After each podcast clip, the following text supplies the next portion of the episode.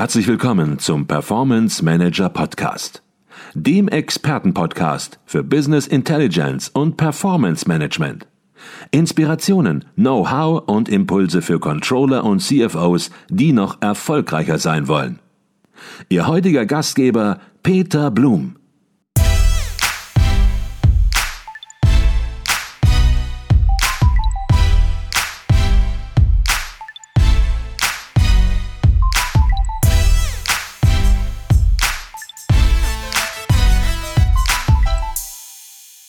Herzlich willkommen zum Performance Manager Podcast. Mein Name ist Peter Blum.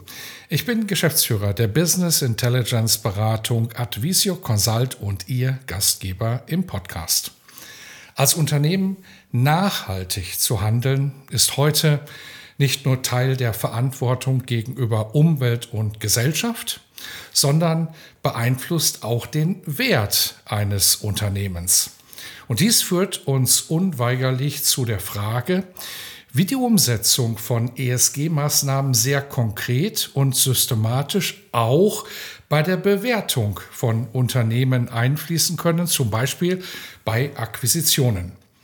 Die Antwort darauf ist nicht einfach und auch mit Sicherheit noch nicht abschließend geklärt. Und gerade deshalb wollen wir heute im Podcast einige Facetten zu diesem aktuellen Thema ausleuchten.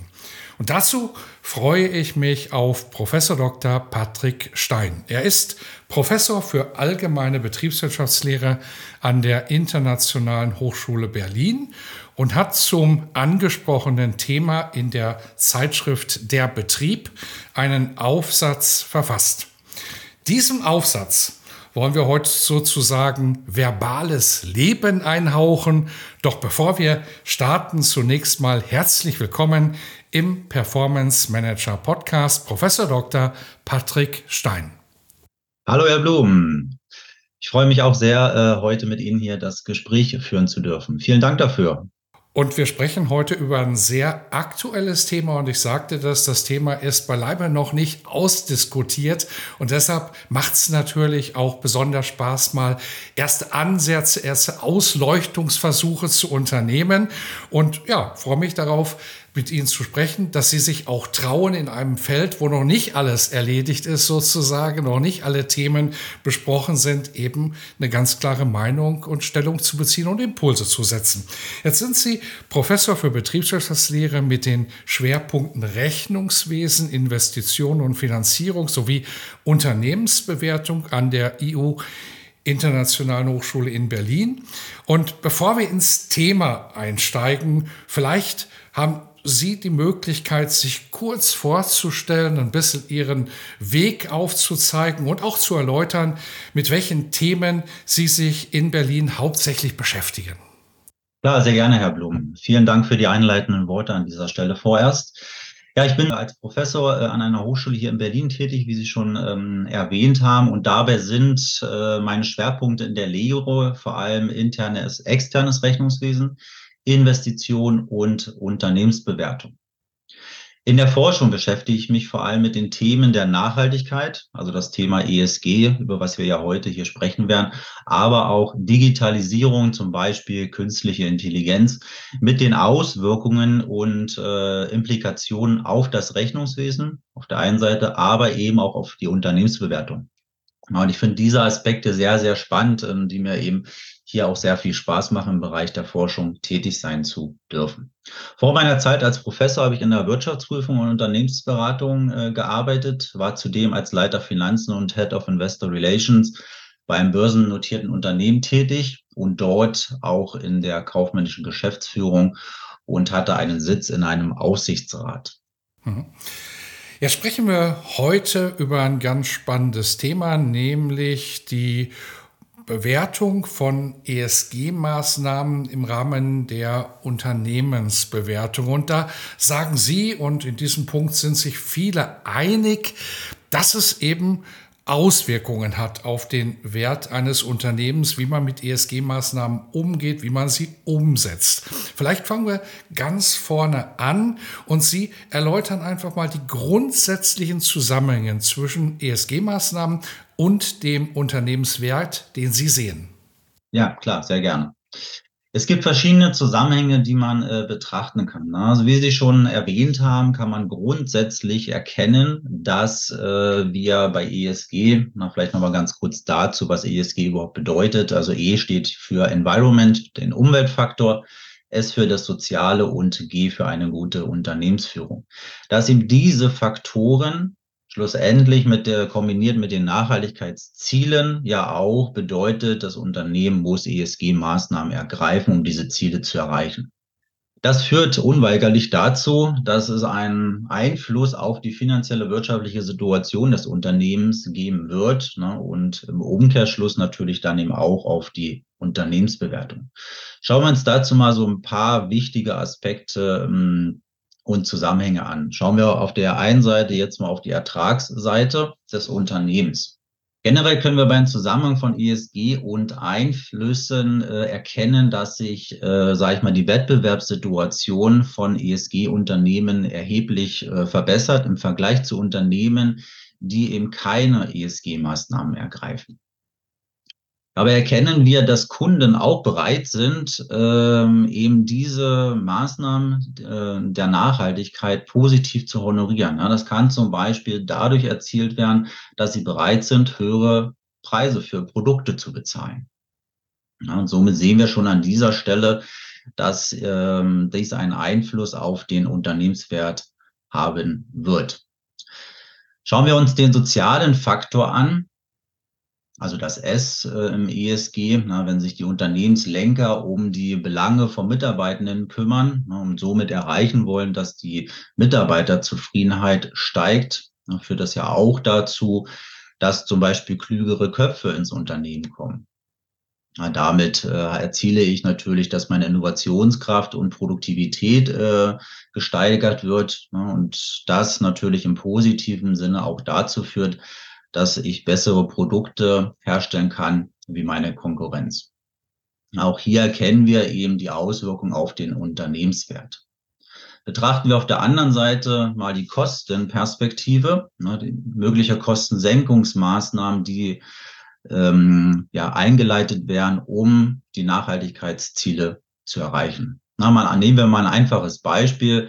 Wir wollen den CO2-Ausstoß senken, also Einsparungen im Faktor E erzielen. Ja, das heißt, das Unternehmen steuert Maßnahmen ein, um im Wertschöpfungsprozess in der Produktion Maßnahmen zu erzielen, die schlussendlich zur Reduzierung des Energieverbrauchs und des Wasserverbrauchs einer Produktionsmaschine führen. Diese Einsparungen führen natürlich dazu im positiven Sinne, dass wir auch Kosten einsparen. Das heißt, damit steigt eben auch der Gewinn und wir erkennen sehr schön, dass auch hier der Unternehmenswert positiv beeinflusst wird. Der letzte Aspekt in diesem Zusammenhang betrifft die Kapitalseite. Ne? Betrachten wir einmal das Fremdkapital eines Unternehmens ähm, und stellen wir uns vor, wir haben ein Bankdarlehen. Ergreift das Unternehmen Maßnahmen, um Nachhaltigkeitsziele zu erreichen, erkennen wir, dass Banken dieses positiv honorieren, indem sie zinsvergünstigte Kredite rausgeben. Ja, somit erzielen wir Einsparungen in Zinsaufwendungen und die Ergebnissituation verbessert sich äh, an dieser Stelle ebenfalls. Aber auch im Eigenkapital erkennen wir zum Beispiel Aktionären oder Investoren lenken das Kapital in Nachhaltigkeit. Das heißt, Aktionäre fragen mehr Aktien von grünen Unternehmen nach äh, als von Unternehmen, wo es beispielsweise aus dem Schornstein qualmt. Ja, und diese höhere Nachfrage von Aktien führt natürlich zu steigenden äh, Aktienkursen. Ne? Und auch hier sehen wir eine Erhöhung in der Marktkapitalisierung. Vielleicht noch ein letzter Aspekt, der ähm, sehr wichtig ist, das der Punkt des Risikomanagements. Na, Unternehmen haben ja eine Vielzahl von Risiken. Dann nehmen wir mal den, das Risiko äh, der Umweltverschmutzung, ne, zum Beispiel durch äh, Abwasserverschmutzung, die eingebracht werden von Unternehmen möglicherweise. Das Management muss natürlich jetzt Maßnahmen ergreifen, um dieses Risiko äh, zu steuern, um schlussendlich auch äh, finanzielle Risiken wie zum Beispiel das Risiko einer Klage vom Unternehmen abzuwenden. Damit verbessert sich natürlich auch das Ertrags- und Risikoprofil des Unternehmens, was wiederum positiv für den Unternehmenswert ist. Wir erkennen also insgesamt, dass die ESG-Maßnahmen einen Einfluss haben werden. Ob der Wert eines Unternehmens steigt oder sinkt, hängt natürlich jetzt nicht nur vom ESG ab, sondern auch noch von vielen weiteren Faktoren. Sie haben gesagt, dass ESG-Maßnahmen einen Einfluss haben auf den Unternehmenswert. Und aus Ihrer Antwort, glaube ich, ist sehr, sehr klar geworden, dass es eine Vielfalt von Zusammenhängen gibt. Und Sie haben das auch sehr transparent gemacht, indem Sie wirklich konkrete Beispiele genannt haben. Und es waren nur Beispiele. Diese Reihe ließe sich sicherlich noch über zwei Stunden fortsetzen, um die Zusammenhänge sehr transparent und klar herauszustellen. Jetzt ist das Thema Unternehmensbewertung natürlich kein neues Thema. Neu ist allenfalls eben, wie bewertet man darin die ESG-Maßnahmen. Und Vielleicht fangen wir auch hier noch mal äh, vorne an. In der Literatur kann man natürlich die unterschiedlichen Anlässe, Situationen für Unternehmensbewertungen nachlesen. Die traditionellen, die klassischen Ansätze sind diese Situation, diese Anlässe auch unter Berücksichtigung e- von ESG-Maßnahmen die gleichen oder gibt es noch zusätzliche Aspekte, die zu berücksichtigen sind? Welche Stakeholder haben hier insgesamt gesehen Interesse, dass ESG-Maßnahmen eben auch eine Bewertung erfahren? Genau, also wie Sie schon gesagt haben, gibt es verschiedene Bewertungsanlässe und in diesem Zusammenhang natürlich auch unterschiedliche Stakeholder. Schauen wir uns hier auch einmal drei Beispiele etwas genauer an. Nehmen wir mal den klassischen Beispiel eines Unternehmensverkaufs als Bewertungsanlass. Da haben wir zwei ähm, Stakeholder, das ist auf der einen Seite der Käufer und auf der anderen Seite der Verkäufer. Na, der Verkäufer hat natürlich das Interesse, einen möglichst hohen Preis für sein Unternehmen zu erzielen. Hingegen der Käufer möchte natürlich nicht so viel bezahlen. Nehmen wir die Verhandlungsposition äh, des Verkäufers ein, so glaube ich, kann man sich sehr gut vorstellen, dass ähm, ein, ja, ein Verkäufer mehr oder einen höheren Preis erzielen möchte für sein Unternehmen, wenn dieses sehr gut für die Zukunft aufgestellt ist und auch werttreibende ESG-Maßnahmen schon ergriffen hat. Ja, das heißt, wir sehen auch hier, wenn bereits ESG-Maßnahmen ergriffen wurden, hat das einen Einfluss auf den Unternehmenswert und schlussendlich auch eine sehr gute Verhandlungsbasis für den Verkäufer. Ein anderes Beispiel kann die Unternehmensgründung sein. Nehmen wir hier mal ein Start-up als Beispiel und betrachten wir auf der einen Seite die Gesellschafter als Stakeholder, aber auf der anderen Seite auch Investoren wie Venture Capital oder Private Equity Firmen. Auch hier haben wir die Unternehmensbewertung äh, oder spielt die Unternehmensbewertung eine zentrale Rolle, um frisches Kapital ins Unternehmen zu bekommen, um schließlich die Wachstumsphase finanzieren zu können. Das heißt, wir müssen die Kapitalgeber vom eigenen Unternehmen überzeugen. Investoren blicken zunehmend auf ja, das Thema der Nachhaltigkeit und investieren natürlich eher in ESG-Unternehmen als in Unternehmen, die nichts für die Nachhaltigkeit tun. Der letzte Punkt, das letzte Beispiel ist äh, die Unternehmenskrise. Na, hierzu habe ich im letzten Jahr ein Forschungsprojekt gemacht. Und man kann ja grundsätzlich sagen, dass kriselnde Unternehmen nur von Kapitalgebern, also den Anteilseignern oder einer Bank gerettet werden, wenn die Zukunftsaussichten gut sind. Das heißt, das Unternehmen muss wettbewerbsfähig sein, aber es müssen auch positive Aussichten zur Erreichung einer branchenüblichen Rendite erkennbar sein. ESG wird dabei auch eine zunehmende Bedeutung haben, insbesondere bei den Anforderungen von Sanierungsgutachten. In dem Forschungsprojekt hat sich gezeigt, dass die Sanierung damit natürlich äh, eine neue Qualität gewinnt, aber auch der Komplexitätsgrad im Sanierungsprozess steigen wird. Da jetzt eben auch die ESG-Elemente zu berücksichtigen sind, um zum Beispiel die Wettbewerbsfähigkeit im Unternehmen zu steigern. Dies einmal zu den drei Beispielen zu Ihrer Frage. Wenn es um die Bewertung von Unternehmen geht, dann findet das nicht im luftleeren Raum oder im verbalen, esoterischen Raum statt, sondern da gibt es seit Jahren natürlich traditionelle, ja, mathematische Verfahren, kann man äh, fast sagen. Und ihr Ansatz ist, und der ist natürlich sehr ja, rational, nun zu sagen, wenn es um die Berücksichtigung von ESG-Maßnahmen geht, dann geht es nicht darum, komplett neue Bewertungsverfahren zu entwickeln, sondern es geht darum, eben ESG in diese klassischen Bewertungsverfahren zu integrieren. Dass das nicht einfach ist, das liegt auf der Hand. Bevor wir aber starten und überlegen, wie kann man BSG-Maßnahmen in diese Bewertungsverfahren integrieren, vielleicht fangen wir auch hier noch mal vorne an und vielleicht können Sie hier noch mal einen klassischen Überblick geben über die Verfahren, die in der Praxis sehr häufig verwendet werden zur Unternehmensbewertung generell. Wenn wir ein Unternehmen bewerten, ist es ja meistens so, dass wir in die Zukunft schauen. Also man erwirbt ja ein Unternehmen, ähm, wenn es zukünftige positive Aussichten gibt, also ich zukünftige Gewinne erzielen kann. Da ich in die Zukunft schaue, muss ich ähm, die Bewertung schlussendlich abzinsen. Mathematisch bedeutet das, wir betrachten auf der einen Seite die zukünftigen Ergebnisse an einer mathematischen Formel ähm, im Zähler dieser Formel ne, stehen beispielsweise die Einzahlungsüberschüsse oder die Gewinne eines Unternehmens und im Nenner für die Abzinsung ein Zinssatz. Ich schlage mal vor, dass wir uns zuerst äh, einmal die Verfahren anschauen an dieser Stelle, die oft in der Praxis angewendet werden. Na, das sind die sogenannten Gesamtbewertungsverfahren. Das ist auf der einen Seite das Ertragswertverfahren, hier werden die zukünftigen Einzahlungsüberschüsse eben prognostiziert, ne, die abhängen können von der Konjunktur, vom Branchentrend, von saisonalen Einflüssen, aber natürlich auch von den Chancen und Risiken des Unternehmens. Und diese Überschüsse werden dann schließlich mit dem Diskontierungszinssatz abgezinst. Und dieser Zinssatz stellt dann die Einkapitalkosten des Unternehmens dar. Auf der anderen Seite das sogenannte Discounted Cashflow Verfahren in Form der WEC-Methode.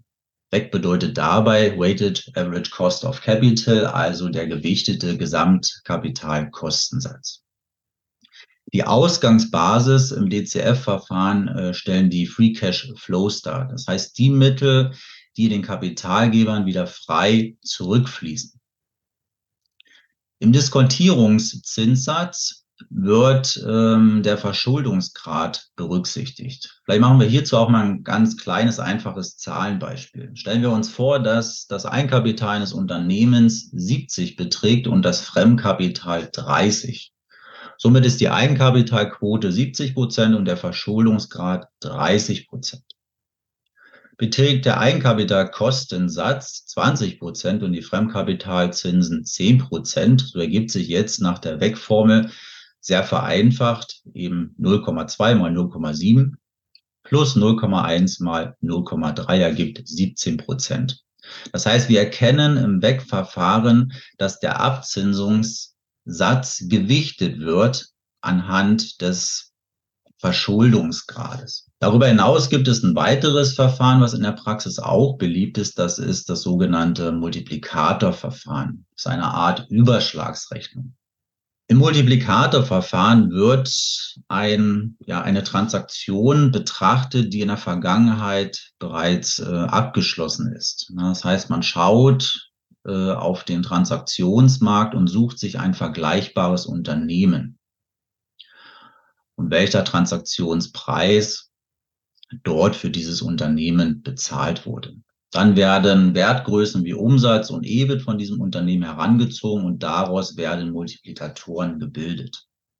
Jetzt schaue ich mir meinen eigenen Umsatz oder EBIT an und kann daraus dann eben ableiten, was wäre mein Unternehmen möglicherweise wert. Jetzt gibt es noch Verfahren in der Unternehmensbewertung, wo die zukünftigen operativen Ergebnisse äh, unbeachtet bleiben. Das ist auf der einen Seite das Substanzwertverfahren. Hier ähm, nimmt man an, dass man das Unternehmen auf der grünen Wiese reproduziert. Das heißt, man schaut sich die sogenannten Wiederbeschaffungspreise der Vermögensgegenstände an und die Schulden werden zum Nennbetrag angesetzt. Jetzt ist es für den Käufer eben vorteilhaft, das Unternehmen zu erwerben, wenn der Kaufpreis kleiner ist als dieser Reproduktionswert. Ein weiteres Verfahren ist das sogenannte Liquidationswertverfahren. Das heißt, es wird davon ausgegangen, dass das Unternehmen liquidiert wird. Hier werden für die Unternehmensbewertung die realisierbaren Veräußerungserlöse für die Vermögensgegenstände herangezogen. Das heißt, hier spielen die sogenannten stillen Reserven eine erhebliche Rolle. Nehmen wir auch hier mal ein kleines Beispiel. Stellen wir uns vor, das Unternehmen äh, hat in der Bilanz ein Gebäude mit einem Restbuchwert von vielleicht 100.000 Euro angesetzt.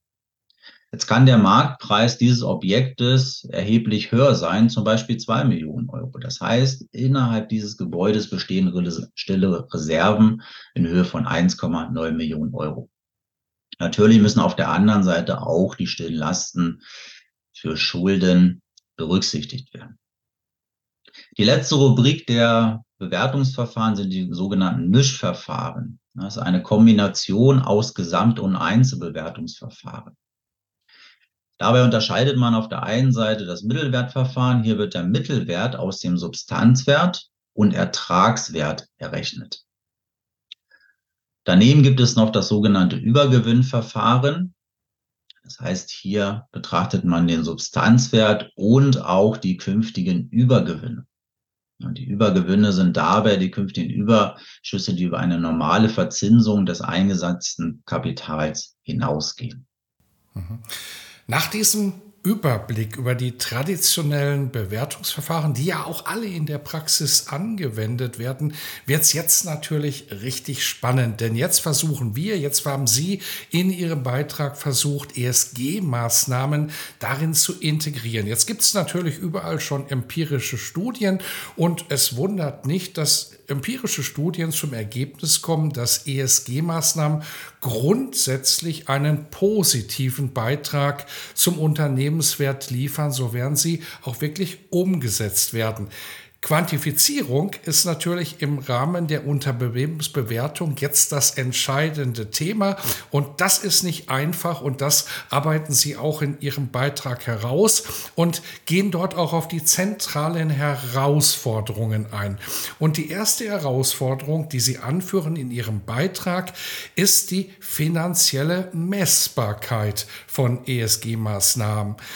Wo genau liegen hier die Probleme und welche Lösungsoptionen sehen Sie im Rahmen der Bewertung? Grundsätzlich kann man sagen, dass es eine Vielzahl von Herausforderungen gibt. Na, sicherlich ist die finanzielle Messbarkeit, äh, die Sie gerade angesprochen haben, Herr Blum, eine ja, zentrale Herausforderung. Allerdings spielen auch noch weitere Punkte hier hinein. Zum Beispiel das Zusammenspiel der ESG-Maßnahmen. Daraus können Zielkonflikte oder auch Zielharmonien entstehen aber eben auch die Implementierung von ESG-Maßnahmen im operativen Geschäft, ne, die sogenannte ESG-Transformation. Nehmen wir mal an, dass ein Unternehmen heute keine ESG-Maßnahmen getroffen hat und dies in Zukunft machen wird, also morgen. Für die Praxis ist aus meiner Sicht dabei wichtig, die ESG-Effekte, die sich finanziell daraus ergeben, streng vom normalen Geschäft zu trennen, um dies möglichst transparent darzustellen und erkennbar zu machen, welche Wertfaktoren sich zusätzlich ergeben und welche Auswirkungen dies auf die Vermögensfinanz- und Ertragslage des Unternehmens hat. Auch hierzu würde ich gerne mal zwei Beispiele machen. Nehmen wir auch hier einmal an, ein Unternehmen möchte den CO2-Ausstoß in der Produktion um 50 Prozent reduzieren. Jetzt stellt sich an dieser Frage, wie kann das Unternehmen dies erzielen? Besteht die Möglichkeit, dass zum Beispiel eine bessere Maschine gekauft werden kann, um höhere Energieeffizienz zu erreichen und somit den CO2-Ausstoß zu vermindern. Das bedeutet, dass an erster Stelle eine Investitionsauszahlung notwendig ist. Diese lässt sich noch relativ einfach ermitteln. Jetzt wird es schwieriger zu prognostizieren, welche künftigen Einzahlungen das Unternehmen erzielen kann aus dem Verkauf der Produkte. Das heißt, es muss ermittelt werden, wie hoch der grüne Umsatz ist. Dabei können natürlich Preiserhöhungen, die durchgesetzt werden können, auch eine Rolle spielen. Das heißt, es stellt sich hier auch die Frage, wie preissensibel meine Kunden überhaupt sind. Wir erkennen, sage ich mal, im zum Beispiel DCF-Verfahren, dass es relativ einfach ist, den Zähler hieraus zu ermitteln. Ein möglicher Ansatz wäre, dass man sogenannte Worst- und Best-Case-Szenarien mit und ohne ESG-Maßnahmen aufstellt. Und mit Hilfe einer sogenannten Monte Carlo-Simulation dann schlussendlich auch die Einflüsse auf den Unternehmenswert ermitteln kann. Etwas schwieriger ist es dahingegen, äh, die ESG-Maßnahmen im Nenner, also in meinem Zinssatz für die Abzinsung zu berücksichtigen. Ich hatte gerade schon angesprochen, dass Investitionen natürlich auch einmal ein Risiko nach sich ziehen. Dieses Risiko, was berücksichtigt werden muss, erhöht natürlich meinen Zinssatz, also meine Eigenkapitalforderung mit einer ESG-Prämie. Auf der anderen Seite hingegen, wie auch diesen Aspekt hatten wir kurz schon erläutert, sehen wir, dass ESG-Maßnahmen ja durch Fremdkapitalgeber honoriert werden. Was schließlich dazu führt, dass die Fremdkapitalkosten sinken. Damit steigt die Attraktivität, ESG-Maßnahmen durch Fremdkapital zu finanzieren, den sogenannten Leverage-Effekt. Was in Summe dazu führt, dass mein Backfaktor sich verringert und der Unternehmenswert steigen kann. Auch im Multiplikatorverfahren lassen sich die ESG-Maßnahmen äh, gut abbilden. Stellen wir uns vor, dass mein Vergleichsunternehmen einen sogenannten ESG-Score errechnet hat. Bei dem Vergleichsunternehmen sehen wir, ein, in der Vergangenheit wurde ein Kaufpreis in Höhe von 10 Millionen Euro mit einem ESG-Faktor von 0,5 erzielt.